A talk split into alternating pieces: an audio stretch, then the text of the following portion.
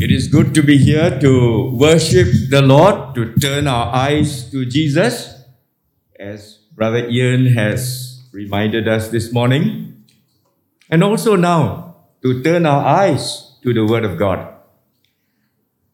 It's been my pleasure and joy to be able to expound on the Creed. And this morning, okay, where's my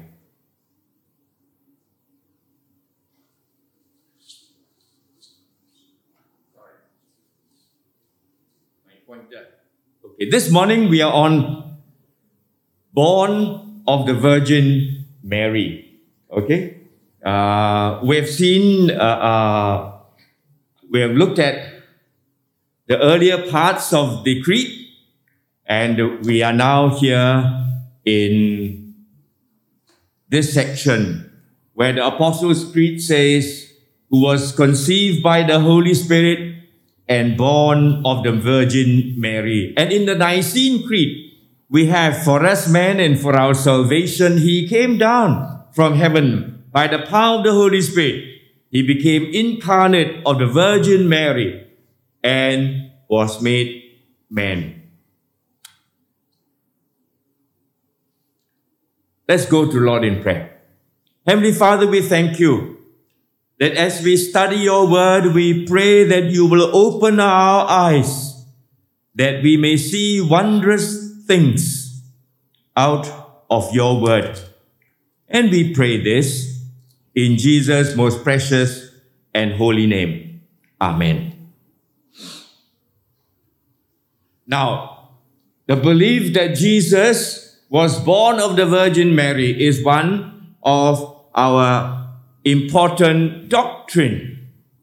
And uh, when we say that Jesus is the eternal Word of God that we have seen, uh, and that He was in the in the beginning with the Father, God the Father, and that He became flesh, we see that the Bible is actually telling us about the incarnation.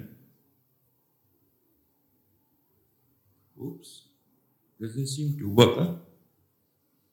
Okay, the Bible is talking about incarnation. That means Jesus, who is God, has become flesh, become a human being. And we see that there is Bible support for this idea of the incarnation. First, Jesus himself spoke about it. Then John the Apostle wrote in his gospel, and Paul also similarly spoke about it. Now we see in the last message that I dealt with the divinity of our Lord Jesus Christ, and that he claimed to be the Son of Man. And that the Son of Man who was with God the Father, he descended to earth to do the will of God the Father. And then he ascended back, having been lifted up, right? Remember, lifted up at the cross and then lifted up in ascension to God the Father. And that he was the Lamb of God that takes away the sins of the world. And having completed his mission, uh, uh, we know that he could say to the Father, especially in John chapter 17, verse 5 and verse 24. He says, Glorify me in your presence with the glory that I, that I had with you before the foundation of the world. That means Jesus shared with God the Father his glory from the foundation of the world. That's why John could write in John chapter 1, verse 1 and verse 14 in his prologue that Jesus was the Word. The Word was with God, and the Word was God. And Jesus, the Word, became flesh in verse 14 and dwelt among us. And we beheld his glory, the glory of the only begotten, who came from the Father full of grace and truth. Now, in the same way, too, we see that Paul in Philippians chapter 2, verse 5 to 11 says the same thing. If we turn to Philippians chapter 2, verses 5 to 11, we see that Jesus, in the form of God, in the nature of God, he didn't count equality with God something to be grasped. He did not hold on to the equality with God, but rather being equal with God, he let go of that equality. And he made himself nothing in uh, Philippians uh, chapter 2, taking on the nature of a servant, becoming a man in human likeness. He humbled himself, obedient even unto death on the cross. And therefore God exalted him to the highest honor in the name. At the, at the name of Jesus, every knee will bow in heaven and on earth, and every tongue confess that Jesus is Lord. Now, the last two verses of verses 10 and 11 of Philippians chapter 2 actually is an echo of Isaiah 45 verse 23, where God in the Old Testament, Yahweh, will be honored and worshipped by everyone. In the similar way, this is applied to Jesus. That Jesus in the place of Yahweh will one day finally be honored and worshipped by everyone. Every knee will bow. Every tongue confess that Jesus is Lord.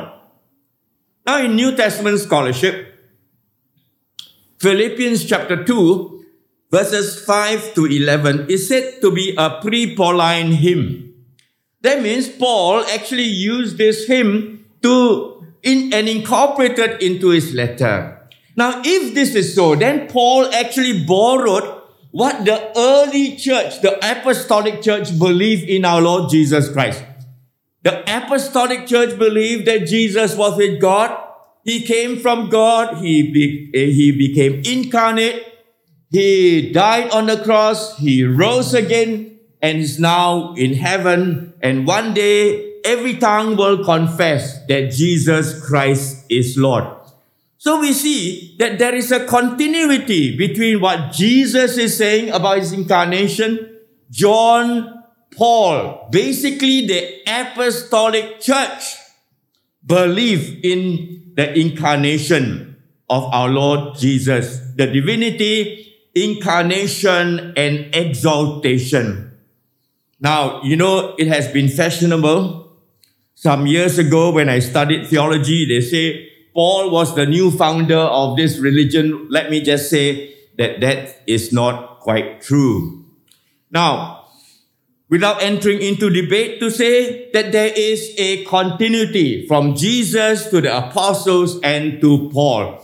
They did not invent a new religion. They just followed from what Jesus taught. Now, if Jesus was divine, is divine, how would he come into this world? And how would he go off from this world? It would be nothing short of miraculous. His coming, the virgin birth, a miracle. He's going back to the Father, death on the cross and resurrection, another miracle. So you see that he came, it's a miracle. He went back to the Father, that's another miracle. Now, I think as we look at this passage, or at least this idea of incarnation, I think we need to look at Mary, right? Born of the Virgin Mary. Now, the story of Mary is told in Luke's Gospel, in Luke chapter 1, verses 26 to 35, where we see that the angel Gabriel came and brought good news to her and said that she will bear a son and his name will be Jesus for he will save his people from their sin. All right. Now we know that at that time, Mary was betrothed to Joseph. Now, in those days, to be betrothed means to be as good as married, right? Not like today, people get engaged or betrothed all mine, mine sometimes. Huh? Uh, that's a serious business. You get betrothed, you get married. There's no two ways about it. It's a preliminary step to that, you know. Uh, otherwise, the family will be really put to shame. Now, here we see that before the marriage proper, uh, um, angel Gabriel appeared to Mary and said, Look, you found favor in God's sight. You're a chosen instrument and you will bear a son. Now, here we notice that in verse 35, uh, uh, uh, it says that you, the son will be called Jesus, the son of the most high. The son of the most high. Now, of course, you would say, how can it be? You know, I'm a virgin. All right. And the angel replied, The Holy Spirit will come upon you, and the power of the Most High will overshadow you. Therefore, the child will be born and will be called the Son of the Most High, or the Son of the Holy, uh, who is holy as well. All right, uh, the Son will be called Holy, the Son of God. Okay, now the other passage has to do with Matthew. Maybe you can help and okay, thank you. Uh, Matthew. Uh, uh, uh, before. In Matthew, we see the story of the angel appearing to Joseph. When Joseph discovered that Mary was pregnant, he wanted to put her away quietly. You know, he was a discreet person, a good man. He didn't want to put her to shame. But then we are told that in a dream, uh, Joseph was told about Mary. And he was told to take Mary as your wife. Why? For that which is conceived in her is from the Holy Spirit. She will bear a son, and you shall call his name Jesus, for he shall save his people from their sin. And Matthew in verse 22 of chapter 1 tells us that this is to fulfill what the Lord has spoken by the prophets. Behold, the virgin shall conceive and bear a son, and they will call his name Emmanuel, meaning God with us. Now, what we see here is that very clearly that Jesus is the Son of God, right?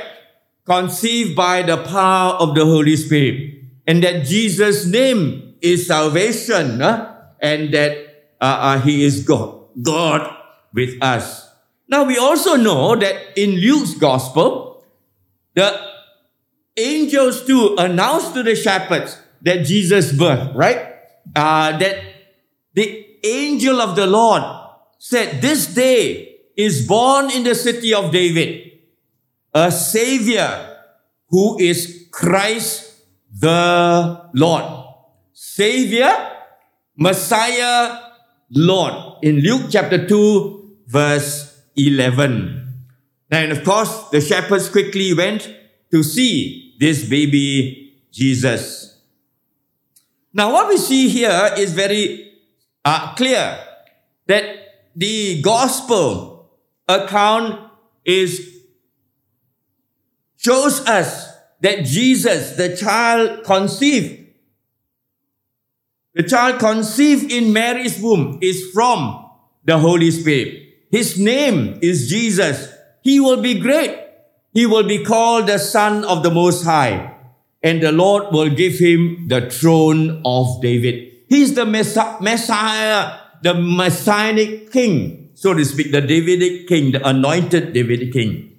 So Jesus is the God who became man, conceived in Mary through the Holy Spirit, and that he is the Christ, the Son of the Most High. Now, this is a recap of what you already know, I think. Because Christmas after Christmas, we are told this story until we are so familiar with it. But of course, not everybody believe in this story. Some people will question and say, hey, you know, how can, you know, uh, uh, uh, uh, how can there be such a thing as the virgin birth, right? Is it credible to believe in the virgin birth? Now, I think behind this question is the larger question of miracles. Can God do miracles, right? I think if we believe that God is the God who created the heavens and earth, remember we looked at, I believe in God Almighty. If He's Almighty, creating everything in this world, visible and invisible, then the virgin birth is nothing compared to the miracle of the creation of the universe. And that this virgin birth is a unique act of God. So really, in some ways, at the base of our disagreement with people of other views is the whole question of our worldview. In our worldview, whether we believe it, there's a God or supernatural, or whether in our worldview we don't believe that there is supernatural. And so that is really, in some ways, at the crux of the issue. And the question is, which worldview is true? And I think I've said this in my second, uh, uh, second uh, message that the three tests that it should be a worldview that is true should be reasonably coherent. It should correspond to what is happening in the world. And also it must, that we, what we believe, we can consistently live out. It's not that we believe something and then we cannot live out. No, that we can consistently live out. So you have these three criteria. And I believe that the Christian faith passes the test. Now, uh, now the other question that some people ask is, was Mary sinless throughout her life? Right? Some people believe that. Right? Uh, or to put it in another way, was Mary a virgin throughout her life? I think with regards to Jesus, there was a virginal conception, right? I think that's true. However, we are also told that Mary had other brothers, okay? And uh, uh, other children who are brothers and sisters of Jesus Christ. And one of them is James, who later became a leader in the Jerusalem church. All right? So I would say that yes, after having birth, given birth to the others, Mary would not be a virgin anymore, right? I think what we need to believe in is the virginal conception of our Lord Jesus Christ. Now, of course, to the question of whether Mary was sinless, our scripture is silent. And most Christians have believed that because she is part of the fallen world, right, she would have been tainted with sin. For all have sinned and fall short of the glory of God. Now, of course, uh, uh, uh, there are others who believe that uh, uh, she is sinless, right? Do you know that there are other people who believe that? Right. But I would want to say that more likely that she was not sinless in that sense. But God has used uh, instrument for his uh, Mary for his purpose. I think it's interesting that we may be sinful, we may be imperfect, but God uses us for his purpose. So, brothers and sisters in Christ, let us not be discouraged. You know, that sometimes we may falter in our Christian life, but God loves us and God wants to use us, wants to purify us and to use us. So let us be prepared. Like Mary, let me, you know, she surrendered to the Lord be unto me, you know, according to the will of God. And so let us be in the same attitude like Mary. Now, I think in a multi religious society like ours, I think the question is how do other religion or other faith look at Mary, right? Now, of course, if you come from a Taoist uh, Chinese background, Confucianist, Taoist, nothing is said about Jesus, uh, Mary, right? Is that so? I don't think so. Not that I know of. If you know, let me know. Uh, neither is there in Buddhism or in Hinduism. However, in Islam, there is mention of Mary. Do you know that?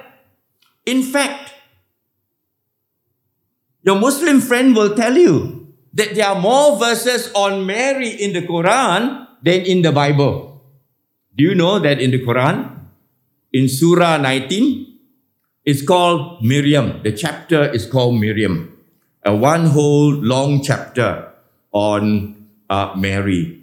And so, really, in some ways, we see that the Quran has got important uh, teaching about uh, Mary. And so it is good for us to understand uh, what they really teach. Okay?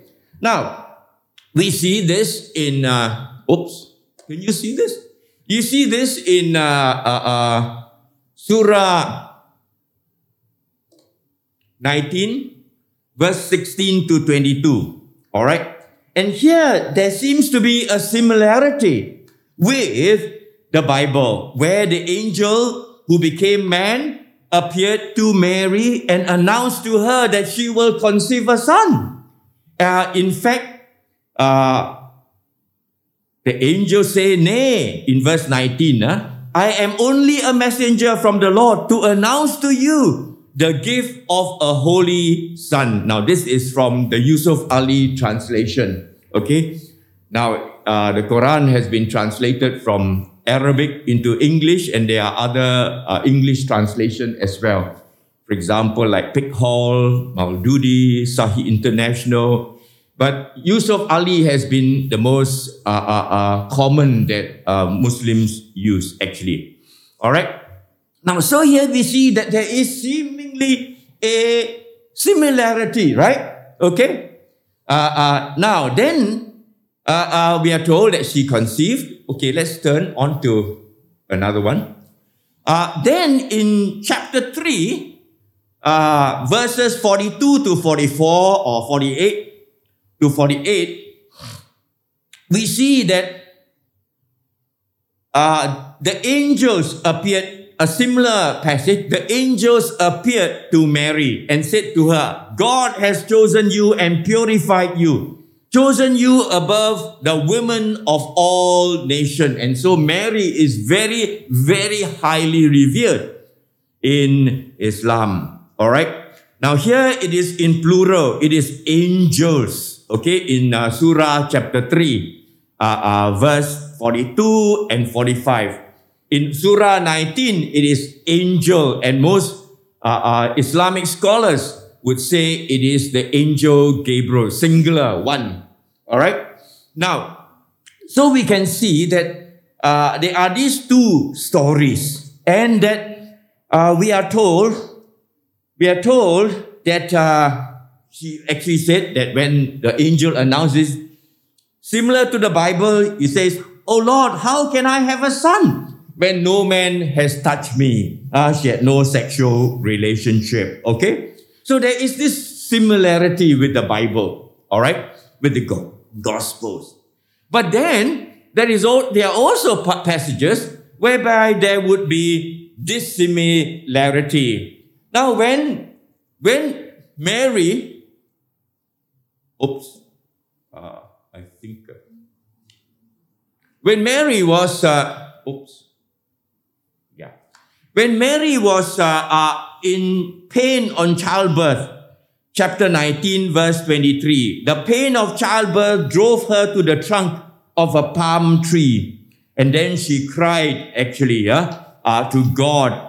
And then a voice said to her, Grieve not, for your Lord has provided a rivulet be- beneath you. And then he says, Look, there will be fresh dates uh, for you. Eat, drink, and cool your eye. So here we can see that she was in pain at childbirth. She went to a palm tree and she was given sustenance. And so it seems that she gave birth there. Now this would be different from our story where we have Jesus, baby Jesus born in a manger, right? And she and Joseph and Mary going from Nazareth to Bethlehem. All right. So this is a difference in the story. And then after the birth, we are told that in, I think, uh, can we move? Okay, I think that's the one. Ah, okay, this is the one. After the childbirth, in verses 27 to 29, Mary brought the baby Jesus to her people. And then the people actually says, Oh Mary, truly an amazing thing you have brought. And then they say, Oh sister of Aaron, they call Mary sister of Aaron. Your father is not an evil man. Your mother is not an unchaste woman. That means they say basically what they are saying is the people that are saying to Mary at that time when she brought the baby. He says, Look, how come your parents are, you come from good parentship, but you can have a child without a father? Okay? That's the interpretation from Tafsir al Jalalain. Okay? Uh, and then what happens was Mary then, as they said to her, she pointed to the baby and, and really to say, speak to the baby, you know? And, uh, and the reply, the reply, uh, uh, in some ways is that uh, in verse 29, how can we talk to one who is a child in the cradle? The, the, the, the people replied to Mary. And then what we see is that from the cradle, baby Jesus or Isa said, Indeed, in verse 30, in, I am indeed a servant of Allah. He has given me revelation, uh, understood as scripture, and made me a prophet. He has made me blessed wherever I be, and have enjoyed, enjoined on me prayer and charity as long as I live. So Jesus from the cradle said that now, something very interesting that Jesus also said in verse 33 is that peace be upon me the day I was born, the day that I die, and the day that I shall be raised up to life again. So here we can see that this story in itself is very, very different from the gospel. We don't have this at all from the gospel. The question really for us is how are we to make of the differences? Can we? Doesn't seem to. Okay. Oops. How are we to make of the differences? And we see the similarity is in the announcement. Okay? In the Quran, you have the announcement by the angel Gabriel, uh, Surah 9, uh, 19, 7. But in Surah 3, it is the angels uh, in plural. Now, of course, there's no uh, uh, uh, story about the pain of childbirth and, and uh, uh, of Mary going through a palm tree we see Mary giving birth in the manger. All right.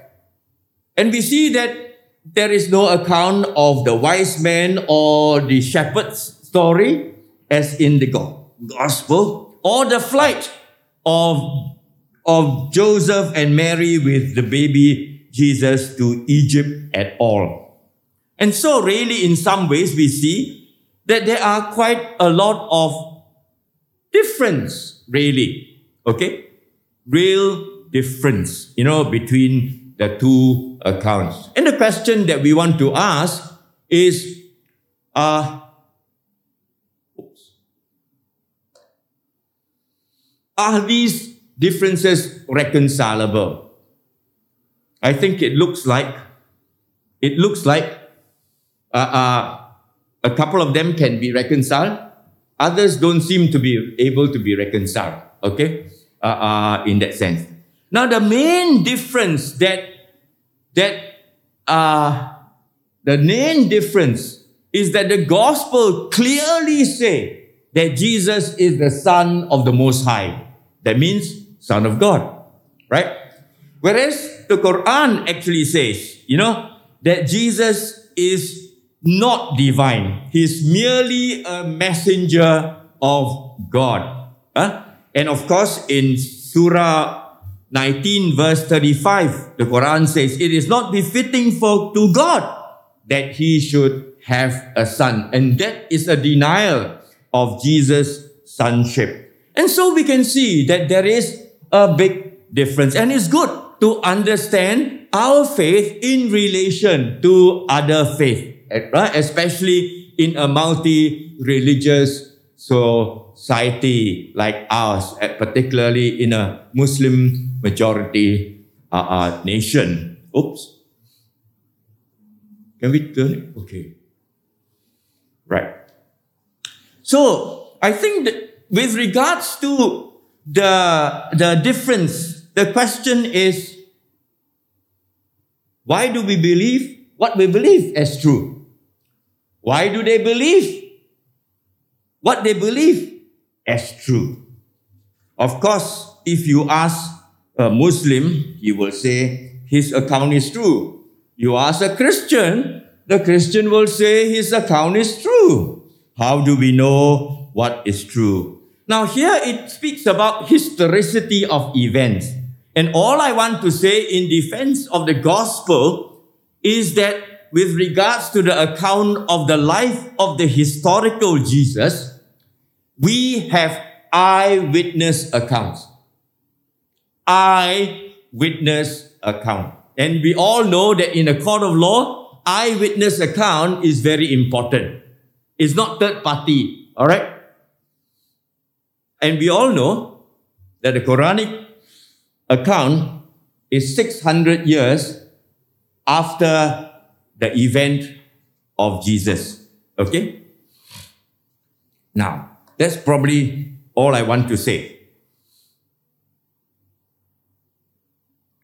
Now, some Christians have said, okay, there might be two possible views. Okay?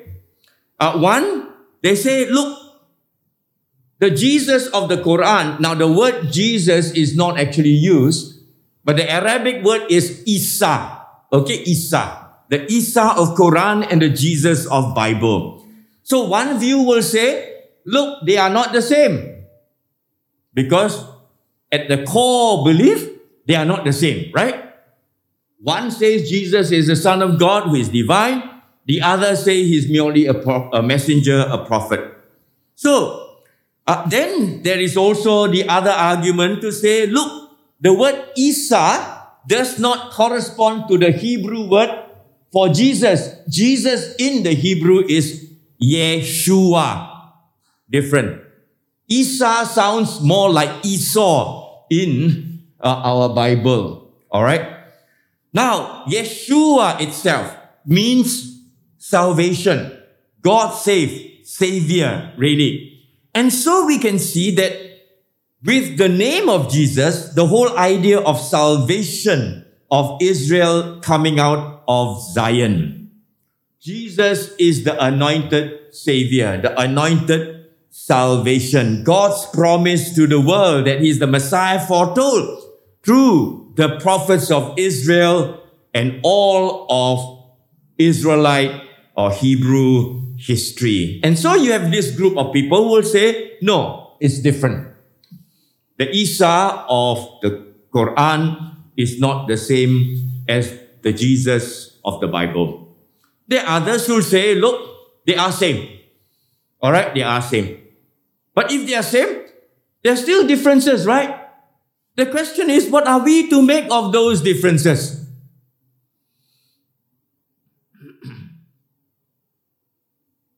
And of course, we talk of Jesus being born under a palm tree or Jesus born in a manger. It sounds like it's two different accounts. It cannot be, be uh, uh, uh, uh true at the same time. So the Muslim will say, look, you know, uh, uh, ours is true because the Quran is God's revelation. Your Bible account is corrupted. Have you heard that from your friends? Right? but let me just say that the Quran affirms the truthfulness of the Bible, both the Torah and the Injil. And there is a scholar by the name of Gordon Nickel in his scholarly book called Narratives of Tampering in the earliest commentary on the Quran is printed by Brill. Brill is a very respectable scholarly uh, publisher in 2011. And he showed that renowned Muslim scholars, including uh, Mutak, uh, Mukatil ibn Sulaiman, Al Tabari, Sirat ibn Ishaq, these are famous, you know, uh, even, uh, they all believe that the scripture that God has given to the Jews and Christians remain intact and that the Quran itself bear witness to their preservation and reliability. And this is what a scholar has actually done uh, work on. All right. Now, I think for us, the Bible account is historically uh, uh, uh, is a historical account, and and there is historical verification for the life and death of our Lord Jesus Christ. So I want to say that there is historical verification. Now I will not deal with that. I will deal with it in the next session when we deal with the death of our Lord Jesus Christ. In fact, history is on our side. Now, I think it is good for us to really know our faith and also know what other people believe and to compare it and to be able to understand our faith better. And that we ourselves must live out the great commandment. The great commandment is that we love our Lord with all our hearts, our soul, our mind, and our strength. Jesus has actually said, called us to do that. But very often we love God with all our heart, with all our soul, and all our strength. We put our mind aside. Right? Because with some of these difficult questions, we say, ah, too lazy to think lah. Right? Now, I think we must not, must not do that. Jesus tells us to love God with all our mind. Not part of our mind, but all our mind. So what are we doing with our mind? With the renewed mind that Jesus has given us to think God's thoughts after Him to think clearly about the doctrines that we believe in. I think we must use our mind. The Bible tells us not about the replacement of the mind, but the renewal of the mind in Romans chapter 12. That we do not conform to this world, but be transformed by the renewing of our mind, so that we are able to put to the test and to f- prove that God's will is good, acceptable, and perfect. So we need, brothers and sisters in Christ, to exercise the renewed mind that God has given us. If we don't do that, we will be like Jonah disobeying God, running away from the calling that we are, as we have read this morning, right? So, brothers and sisters in Christ, let me encourage you to think more seriously about your faith and to grow up towards maturity. Now, in my experience as pastor, When children become reaches teenage, they have got lots of questions about the Christian faith. Am I not correct? Those who are in teenage, huh? Of course. And they will ask their parents, and their parents will say, Oh, ask pastor about it. Brothers and sisters in Christ, I say no. Parents must do something about it. Do you know that in Ephesians chapter 6, what does Ephesians chapter 6 say? Ephesians chapter 6, verse 4. It says, Fathers. Hey, it didn't say mother, no? It says, Fathers. Do not exasperate your children. Instead, bring them up in the training and instruction of the Lord. So, fathers, let me challenge you to know the word of God, to know your faith, and to be able to bring up your children in the training and instruction of the Lord. Let us use our renewed mind to go know God intellectually, to be keen to know the answers to important questions. And I remember the time when my faith was challenged in a sixth form general paper debate. You know, those days we had debate. The teacher will allow us to debate any topic. And my good friend, whom I was classmate from standard one, spoke out and spoke, spoke up and espoused an atheistic position. And I remember having to, to defend the Christian position. And that was my journey. Learning, learning to know my faith, to use the renewed mind to understand the Christian faith. Now, I think one of the things is to use our minds so that we can discern Christian truth from falsehood. I think that's important.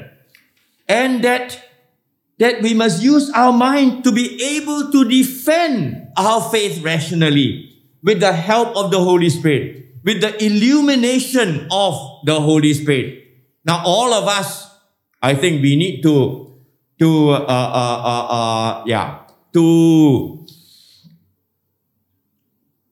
be illumined by the power of the Holy Spirit, so that we will continue to know our faith, be strong in our faith, and to be able to give an answer to those who ask us of our faith and hope in our Lord Jesus Christ. Can you do that?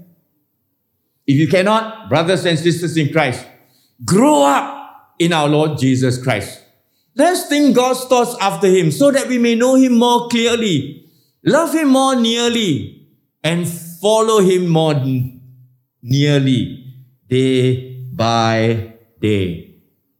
But I think this morning's reading is also relevant in 2 Peter chapter 3 verse 17 to 18. You therefore know this beforehand. Take care that you are not carried away with the error of lawless people and lose your own stability. There were false teachers in the church at that time. But grow in the grace and knowledge of our Lord Jesus Christ and Savior. To him be glory both now and to the day of eternity. So let us think his thoughts after him, to follow him more nearly, to know him more clearly, and to love him more dearly. Will you do that, brothers and sisters in Christ, for the glory of God? Amen. Let's pray. Father in heaven, we thank you that even as we think about the birth of Jesus Christ, his incarnation, we thank you that this miracle of the incarnation has been made possible because of your great love and mercy for us. That we who, be, who are lost in our sin, unable to save ourselves, you send our Lord Jesus Christ to be the Lamb of God that takes away the sins of the world. And for our salvation, Jesus came. He is our anointed salvation. And we give our hearty thanks. It is your grace, your goodness to us, and we do not deserve. And for this, Lord, we say thank you. Thank you for all that you have done. And this morning, as we come before you, we affirm our faith in you again. And we pray that we will love and serve you always. And we pray this in Jesus' name. Amen.